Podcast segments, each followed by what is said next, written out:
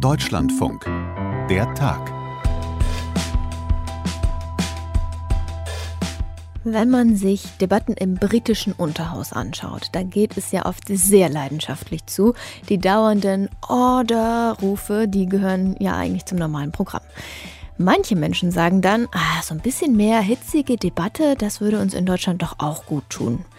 Wer das so sieht, dem empfehle ich mal in die Übertragungen aus dem thüringischen Landtag reinzuhören.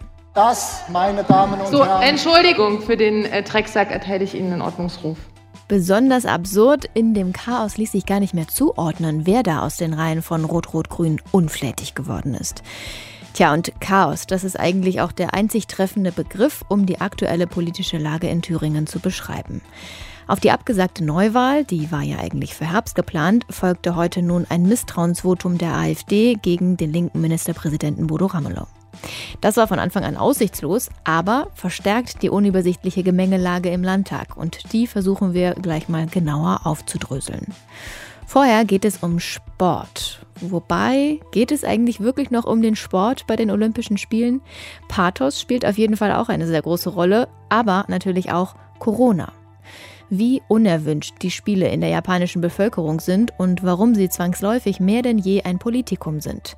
Das besprechen wir ebenfalls in dieser Folge von Der Tag im Deutschlandfunk. Es ist der 23. Juli 2021. Ich bin Katharina Peetz. Hi.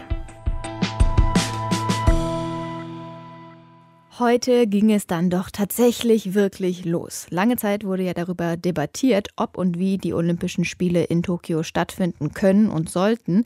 Denn so ein sportliches Großereignis mitten in der Pandemie birgt natürlich einige Risiken.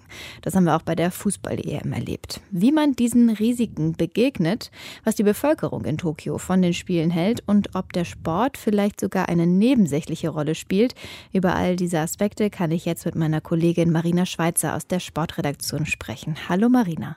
Hallo.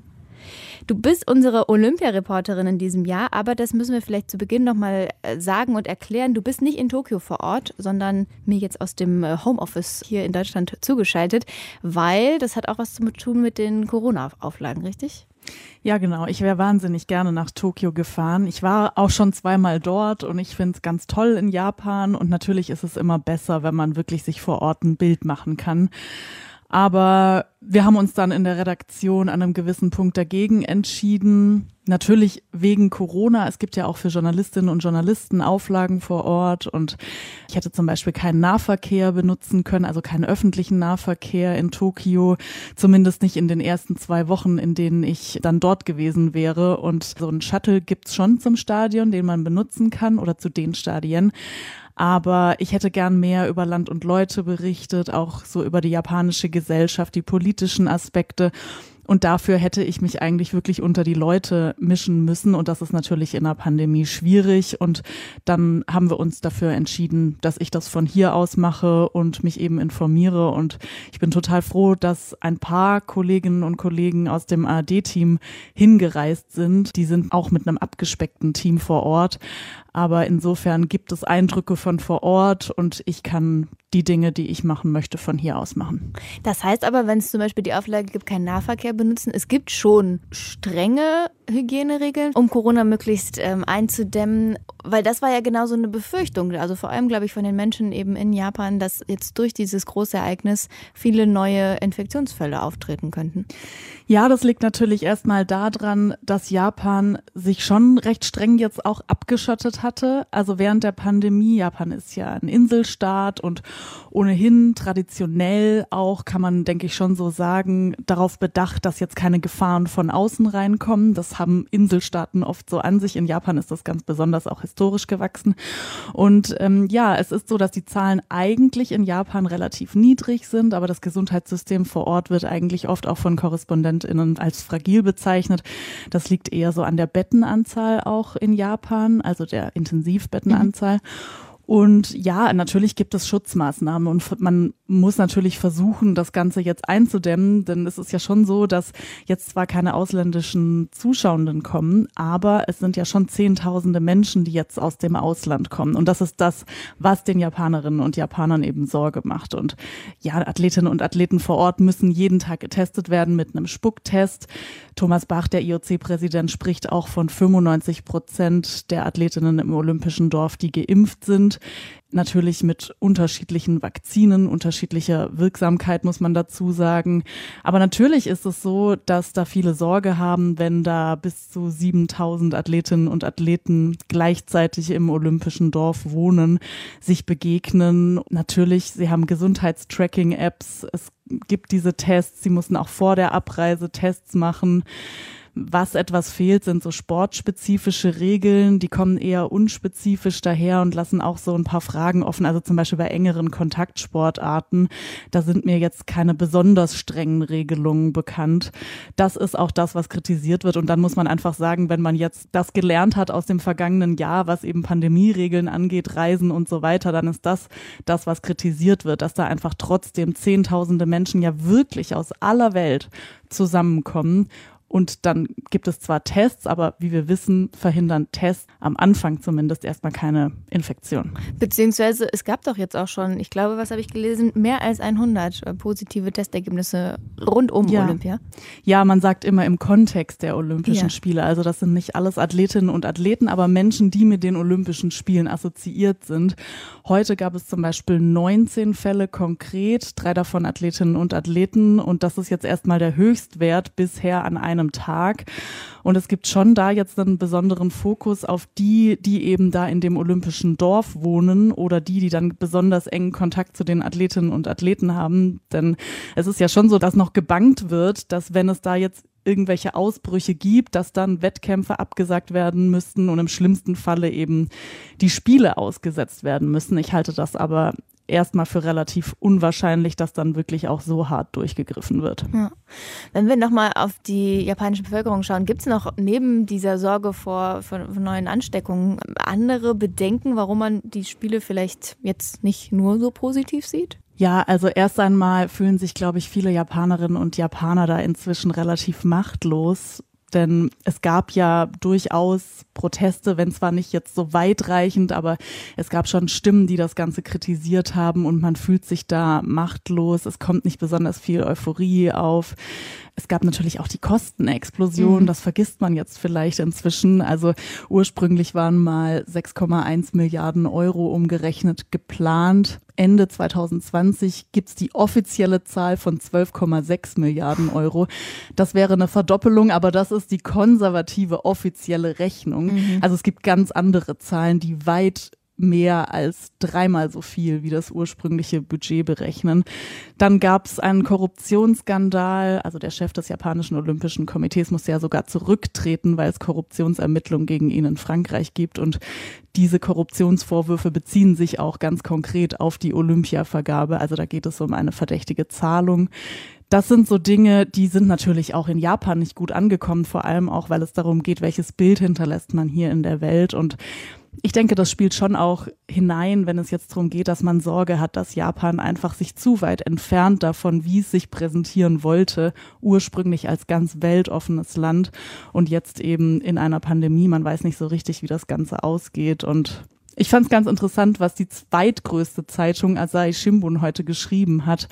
Ich zitiere das mal ganz kurz, das habe ich mir aufgeschrieben, weil ich finde, dieses Gefühl kommt auch bei mir in Deutschland an aus der japanischen Bevölkerung. Also die schreiben, viele wünschen sich einfach, dass die Veranstaltung ohne ernsthafte Probleme endet. Mhm. Und das klingt so ein bisschen nach ja, lass das einfach jetzt vorbeigehen. Ja, so Augen zu und durch, ja. Du hast gerade gesagt, es ist nicht so richtig auch vielleicht eine Euphorie spürbar. Wie war das denn jetzt heute bei der Eröffnungsfeier? Das ist ja schon immer eine sehr pathetisch aufgeladene Veranstaltung, ähm, wobei ich glaube, zumindest einige ähm, Delegationen nicht dabei waren. Also war das so dieses typische Eröffnungsfeier-Feeling? Ja, also es waren schon, also es, es waren die Athletinnen und Athleten sind ganz normal einmarschiert da ins Stadion, nur was einfach für mich jetzt schon beeindruckend war, eher im negativen Sinne, sind eben diese leeren Ränge da im neu gebauten und super teuren Tokioter Olympiastadion. Also man muss sich das einfach vorstellen, da wird ein komplett neues Stadion hingesetzt und dann bleiben die Sitze leer. Mhm. Das Stadion hat 1,3 Milliarden Euro gekostet nebenbei, also jetzt auch nicht ganz wenig. Und ähm, ja, also das ist schon was ganz anderes, wenn da Hymnen gespielt werden. Also am Anfang die japanische Hymne, sonst wird ja nicht bei den einzelnen Ländern jetzt die Hymne gespielt, aber da wird praktisch eine Show fürs Fernsehen produziert. Und das Gefühl, das da hängen bleibt, jeder hat natürlich sein eigenes Gefühl. Ich kann ja jetzt nicht für alle sprechen, aber es ist schon ein etwas merkwürdiges Gefühl gewesen, ein merkwürdiger Eindruck, den ich davon bekommen habe, weil man einfach merkt, das ist jetzt einfach was, das total inszeniert wird. Ja. Trotzdem ist ja vor allem das EOC ja schon eifrig damit beschäftigt, eigentlich die Spiele so als den Hoffnungsschimmer zu verkaufen.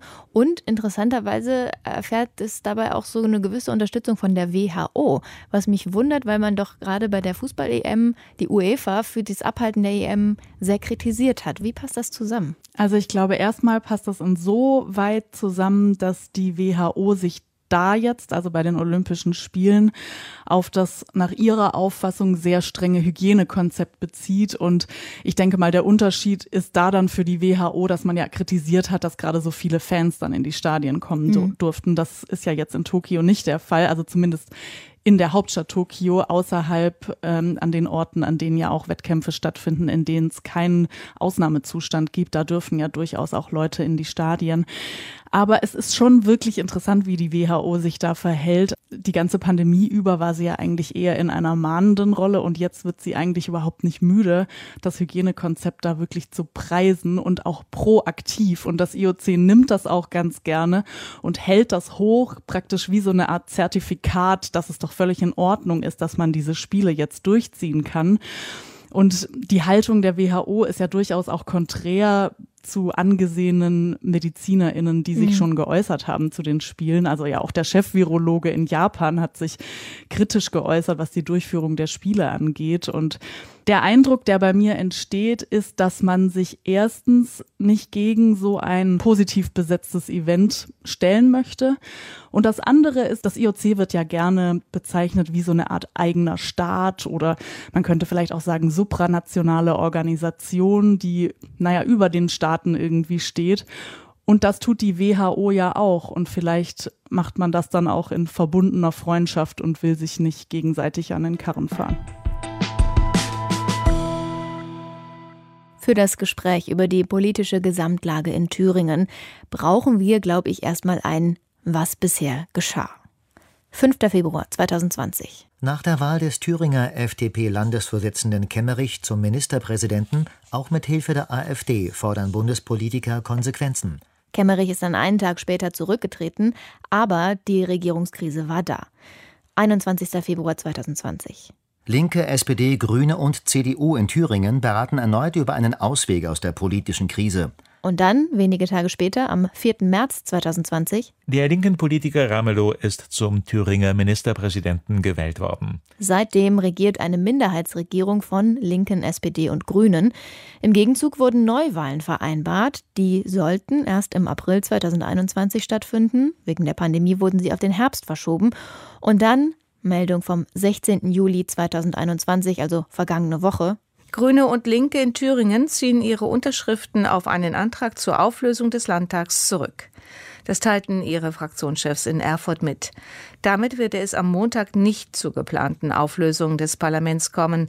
Diese ist Voraussetzung dafür, dass wie geplant am 26. September eine vorgezogene Landtagswahl stattfinden kann. Und dann hat auch noch die AfD ein Misstrauensvotum gegen Ministerpräsident Ramelow gestellt. Darüber wurde heute abgestimmt. Henry Bernhard ist unser Korrespondent in Thüringen. Henry, Läufst du immer mit Spickzetteln rum oder wie behältst du den Überblick bei diesen chaotischen und unübersichtlichen Entwicklungen? Nein, da man das ja unablässig wiederholen muss, also sowohl bei uns in den drei Programmen als auch gegenüber Freunden, Bekannten, Kollegen, äh, hat man das den Text eigentlich ganz gut drauf. Bloß dieses, was bislang geschah, das ist halt wie bei einer langen Serie, es dauert immer länger, das alles zu erklären. Jetzt ist sozusagen die neueste Folgeausgabe, wie auch immer, ähm, das Misstrauensvotum heute der AfD gewesen. Das war ja eigentlich schon abzusehen oder davon auszugehen, dass das eben aussichtslos ist, dass man Bodo Ramelow abwählen würde. Worum ging es dann? Also was war der Gedanke dahinter? Nur darum, ein bisschen nochmal Aufregung zu verbreiten oder die anderen Parteien vorzuführen? Genau, das war das Ziel. Also es war eine reine Showveranstaltung. Das hat der ähm, ähm parlamentarische Geschäftsführer der AfD, Stefan Möller, auch offen zugegeben, also auch vor Mikrofon. Ja, da sagt, natürlich wissen wir, dass wir ja keine Stimmen von den anderen bekommen werden, aber uns geht es darum, den anderen äh, nochmal vorzuführen, dass sie keine Mehrheit haben im Landtag und dass es eine Alternative gibt äh, zu ihnen. Und und dass die CDU sich nicht richtig entscheiden kann. Und in dem Punkt hat die AfD natürlich recht, dass die CDU sich nicht recht entscheiden kann, denn die CDU will ja weder weiter aktiv äh, die Minderheitsregierung von Rot-Rot-Grün tolerieren, noch wollen sie Neuwahlen. Das heißt, so richtig wissen sie nicht, wo sie hinwollen. Das liegt auch daran, dass die CDU in Thüringen traditionell zersplittert ist, kann man fast sagen, in mindestens zwei Teile. Und da kriegt man gerade keine, keine Mehrheit auf eine Seite. Zum Beispiel jetzt eben zu den Neuwahlen letzte, letzte Woche, die da dann abgesagt wurden. Und jetzt heute bei der Wahl war es ja dann auch nochmal die Schwierigkeit, wie verhält man sich dazu als andere Oppositionsparteien, also FDP und CDU, vor allem für die CDU, die aber auch vorher schon gesagt hatte, sie würde nicht abstimmen. Und so haben sie es auch gemacht also ferngeblieben. Warum? Warum? Naja, es gibt da unterschiedliche Interpretationen. Also alle anderen Parteien haben gesagt, natürlich, wenn Björn Höcke sich zur Wahl stellt zum Ministerpräsidenten, also ein Mann, der vom, vom Verfassungsschutz als äh, gesichert rechtsextrem bezeichnet wird, da gibt es nur eine Stimme und die heißt Nein. Ja? Und die CDU sagt, nein, wir machen dieses ganze Spiel nicht mit, dieses Schmierentheater, diese Schmierenkomödie, äh, diese Farce. Äh, wir stimmen gar nicht mit ab, wir bleiben auf unseren Plätzen sitzen, wenn wir aufgerufen werden, denn es war eine namentliche, aber doch geheime Abstimmung. Die Interpretation, warum sie es so getan haben, die gehen natürlich auseinander. Also einerseits diese offizielle Erklärung, dass man äh, dieses Spiel nicht mitmachen möchte. Die andere Erklärung, die kommt dann von Seiten Rot-Rot-Grün, dass die CDU-Spitze oder die Fraktionsspitze einigen Mitgliedern möglicherweise misstraut und nicht ausschließen könnte, dass vielleicht jemand für Björn Höcke stimmen könnte und sei es auch nur, um der eigenen Fraktionsspitze äh, eins auszuwischen. Das wird natürlich dementiert. Aus Reihen der CDU wiederum hört man dann aber auch als Begründung, die schließen wiederum nicht aus, dass von Rot-Rot-Grün jemand heimlich die seine Stimme äh, Björn Höcke geben könnte, um das dann nachträglich dann äh, der CDU aufs Brot zu schmieren. Denn das ist ja eine geheime Wahl. Mhm. Äh, und so wollte die CDU sozusagen sicher gehen. So ist klar, dass gar keine Stimme von ihnen für Björn Höcke kam. Und es war ja dann am Ende auch so, dass Björn Höcke genau die Stimmen seiner Fraktion hatte und keine mehr. Aber das klingt ja jetzt tatsächlich schon wie in einer Fernsehserie, wo Intrigen gesponnen oder zumindest befürchtet werden. Das heißt einfach, das Vertrauen im Landtag ist nicht mehr vorhanden? Es ist unter nicht mehr vorhanden, kann man fast sagen. Also war ja schon nach der Wahl von Thomas Kemmerich im letzten Jahr, im Februar, am 5. Februar, äh, nicht mehr vorhanden. Letzte Woche sollte ja eigentlich eine Abstimmung stattfinden, dass der Landtag sich auflöst und wir zu Neuwahlen kommen. Da gab es dann verschiedene Querelen. Die CDU konnte ihre Stimmen nicht liefern. Dann hat die Linke auch zwei Stimmen zurückgezogen. Dann kam die FDP ins Spiel. Also es war ein großes Durcheinander, was ich jetzt nicht nochmal aufdröseln will. Aber auch da ist nochmal Vertrauen verloren gegangen. Und heute ist nochmal Vertrauen verloren gegangen, indem die CDU dann nicht zur Abstimmung mitgeht. Aber man muss zur Ehrenrettung der CDU sagen, dass ihr Fraktionsvorsitzender Mario Vogt eine sehr, sehr engagierte Rede gehalten gegen Björn Höcke, er sagte, sie seien eine Schande für Thüringen, eine Schande für die Demokratie. Sie sind ein Feind der Demokratie. Sie predigen einen autoritären Staat und sie wollen hier nur Hass und, Zorn säen. Äh, sie wollen eine Renaissance des Völkischen. Also das war eine sehr, sehr engagierte Rede und er sagte, sie sind nicht blau, sondern also sie sind braunes Gift. Aber eben sind dennoch nicht zur Abstimmung gegangen in die CDU. Ja. Und auf der anderen Seite sind aber ja auch Rot-Rot-Grün jetzt in keiner guten Ausgangslage. Man ist in dieser Minderheitsregierung und die Tolerierung durch die CDU läuft jetzt nach der Sommerpause aus. Das heißt, ja, was heißt das eigentlich? Also was bedeutet das? Wie, wie kann es dann jetzt überhaupt weitergehen, wenn es keine Neuwahlen gibt? Dieses letzte Jahr äh, hat sich eigentlich diese Minderheitsregierung auch so ein bisschen äh, mit der Tolerierung von der CDU ein bisschen dahingeschleppt. Es war Corona, man musste zusammenstehen, es gab gemeinsame Ziele, da konnte man irgendwie zusammenarbeiten. Und nun war eigentlich die große Hoffnung, dann kommen Neuwahlen und das ist dann der Befreiungsschlag. Die kommen nun nicht, diese Neuwahl. Und äh, von daher sind da alle erstmal ziemlich frustriert. Sie müssen jetzt zusammenstehen. Wenn du fragst, was heißt das, wenn das Tolerierungsabkommen Abkommen nicht mehr gilt.